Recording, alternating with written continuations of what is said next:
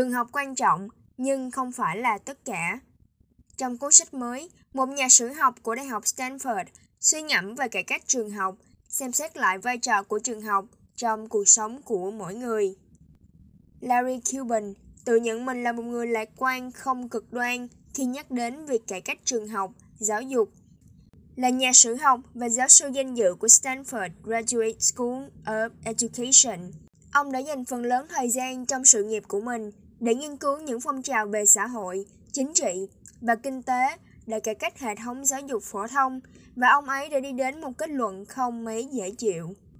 Nhiều thế hệ các nhà cải cách giáo dục đều giữ vững niềm tin rằng các trường phổ thông là yếu tố chính, nếu không thì là duy nhất quyết định sự thành công của một cá nhân và cả dân tộc. Và đó cũng là điều quyết định sự công bằng cho mọi người.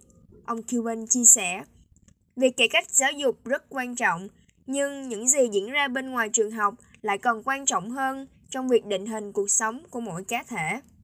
Ngoài việc là nhà lịch sử học, Cuban cũng tận mắt trải qua gần một thế kỷ đối với các nỗ lực trong việc cải cách. Trong cuốn sách mới của ông, Confessions of a School Reformer, tạm dịch, lời thú nhận của một nhà cải cách giáo dục. Ông phản ánh vào ba phong trào lớn của thế kỷ trước và sự ảnh hưởng của chúng đối với giáo dục và kết nối các phong trào này với các trải nghiệm của mình khi ông còn là học sinh, giáo viên hay nhà quản lý. Ông Cuban sinh năm 1934, gần giai đoạn thoái trào của phong trào cấp tiến những năm 1990 đến 1940 là thời kỳ mà các nhà cải cách giáo dục chuyển sự tập trung vào việc học vẹt sang phương pháp học mang tính toàn diện cho trẻ nhỏ. Ông là giáo viên lịch sử cấp 3 ở Cleveland và Washington, D.C. khi phong trào dân quyền những năm 1950 đến năm 1970 diễn ra. Điểm nhấn của phong trào này là vụ kiện giữa Brown và Hội đồng Giáo dục dẫn đến quyết định mang tính bước ngoặt của Tòa án tối cao Hoa Kỳ vào năm 1954 về việc học sinh da màu được đi chung xe bus và học chung trường với học sinh da trắng ở Hoa Kỳ.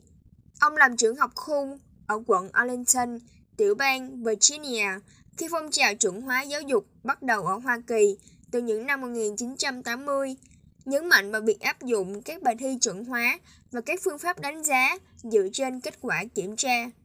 Các bài blog của ông Cuban thường viết về cải cách giáo dục và các hoạt động thực hành trong lớp học.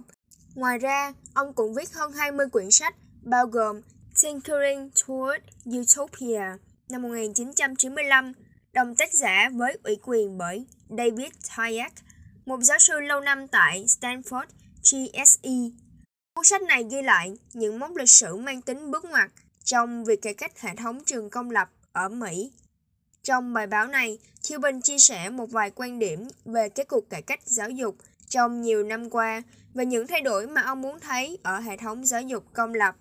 Cuốn sách của ông nói đang xen giữa phần ký sự và phân tích lịch sử. Vì sao ông lại chọn cách tiếp cận mang tính cá nhân như vậy? Tôi đã viết về cải cách trường học trên phương diện lịch sử trong nhiều năm, nhưng có những giai đoạn tôi cảm thấy mình như thực sự sống qua ba phong trào của thế kỷ 20, phong trào cấp tiến, phong trào dân quyền và phong trào chuẩn hóa. Lấy cảm hứng từ ngành kinh doanh, trong đó chú trọng vào mục tiêu đầu ra, thi cử, đo chất lượng giảng dạy dựa vào kết quả kiểm tra. Những trải nghiệm đó bao trùm lấy tôi và tôi nghĩ rằng đó là nền tảng cho cuốn sách này. Một cách tiếp cận pha trộn giữa tính cá nhân và tính phân tích. Cải cách giáo dục thường được tô vẽ là câu trả lời cho nhiều vấn đề trong xã hội, nhưng ông lại xem xét vấn đề này một cách kỹ càng hơn. Vì sao lại như vậy? Cải cách giáo dục không phải là một phương án thần kỳ có thể cải cách xã hội. Bạn cải cách trường học để giúp học sinh cũng như giáo viên trở nên tốt hơn. Đó là lý do tốt và chính đáng khi cải cách trường học. Nhưng nếu bạn nghĩ bằng cách nào đó, cải cách trường học giúp phát triển xã hội thì bạn đang phóng đại vai trò của các trường lớp trong xã hội rồi. Trường học không thể thay đổi thể chế xã hội dân chủ tư bản, nó chỉ phản ánh thể chế xã hội. Và đi học là một phần trong cuộc sống của con người. Khoảng 20% thời gian của một đứa trẻ là dành cho việc học. Phần lớn thời gian là ở nhà, hàng xóm và ở những nơi khác của gia đình và bạn bè. Tôi không nói là trường học không quan trọng, trường học quan trọng chứ, nhưng đó không phải là tất cả. Phải mất nhiều năm để mà tôi có thể đưa ra kết luận này và nó không hề dễ dàng chút nào. Vì sao việc đưa ra kết luận đó lại khó khăn như vậy? Tôi quyết định đi dạy bởi vì tôi nghĩ việc dạy là một nghề thanh cao mà bạn có thể tạo ra ảnh hưởng cho lớp trẻ. Tôi vẫn tin vào điều này, nhưng tôi đã nhận ra mình đã phóng đại sự ảnh hưởng của mình. Khi nhìn vào cuộc sống của chính tôi, cũng như những sự kiện đã tạo ra tôi của ngày hôm nay, trường học là một, nhưng những sự kiện khác lại đóng vai trò quan trọng hơn. Cuộc đại khủng hoảng, chiến tranh thế giới thứ hai, bị bệnh, chuyển sang nơi ở mới, các mối quan hệ của tôi với gia đình và bạn bè. Đó là những ký ức mà tôi vẫn còn nhớ rất rõ khi được nhắc đến. Và đó là những gì mà tôi tin chạm đến tôi nhiều hơn là những gì tôi có được từ nhà trường. Tôi lúc nào cũng bị cuốn hút bởi những cuộc trò chuyện trong các bữa tiệc về việc ai là giáo viên giỏi nhất mà bạn từng có. Trong mỗi thế hệ của những người làm nhà giáo, từ lớp mẫu giáo cho tới cấp 3, có rất nhiều người có thể kết nối với từng học trò của mình. Họ xây dựng các mối quan hệ đem lại sự ảnh hưởng to lớn đến các đứa trẻ khi chúng trưởng thành. Điều này cho tôi thấy mặt tích cực của trường học cũng như tầm ảnh hưởng của nó. Mặc dù hệ thống giáo dục là thứ tôi thấy chưa được tốt lắm và cần được thay đổi. Vậy, điều ông muốn thay đổi nhất là điều gì? Trong tất cả những bài diễn thuyết về cải cách trường học, hệ thống trường công lập thường được mô tả là không hề thay đổi so với 150 năm trước. Hệ thống trường phân loại học sinh theo độ tuổi, mỗi giáo viên dạy cho một lớp học riêng và dạy một phần trong chương trình học. Giáo viên cần đảm bảo rằng học sinh nắm được các kiến thức theo chương trình giảng dạy, cho học sinh làm bài kiểm tra và tương tự như vậy khi học trò đi lên các cấp lớp học khác. Nhưng các đứa trẻ đều học với tốc độ khác nhau. Một vài bạn học môn nào đó rất nhanh nhưng lại cảm thấy nhanh chán. Vì vậy, nhóm học gồm học sinh nhiều độ tuổi khác nhau hợp lý hơn.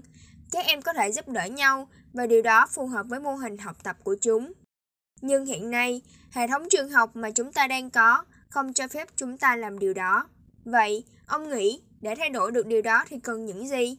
Tôi không thấy điều đó thay đổi theo kiểu sĩ, theo diện rộng, nhưng tôi lại thấy nó đang diễn ra theo cách lẻ. Nhiều nỗ lực loại bỏ hệ thống giáo dục phân cấp theo độ tuổi trên diện rộng đều thất bại. Nhưng cũng có những trường, nhóm phụ huynh và giáo viên nhìn nhận những trường học theo một cách khác và họ quyết định rằng trẻ em học với các tốc độ khác nhau và chúng ta nên dựa theo tốc độ đó mà tổ chức trường học. Các trường học thực sự vẫn dần có nhiều thay đổi, nhưng không phải là các sự thay đổi lớn. Hầu hết, những thay đổi này xảy ra từ các phong trào chính trị và kinh tế bên ngoài hệ thống trường học. Những phong trào này làm ảnh hưởng trường học, nhưng không phải theo mức độ mà những người cải cách và những người muốn cải cách muốn tin tưởng.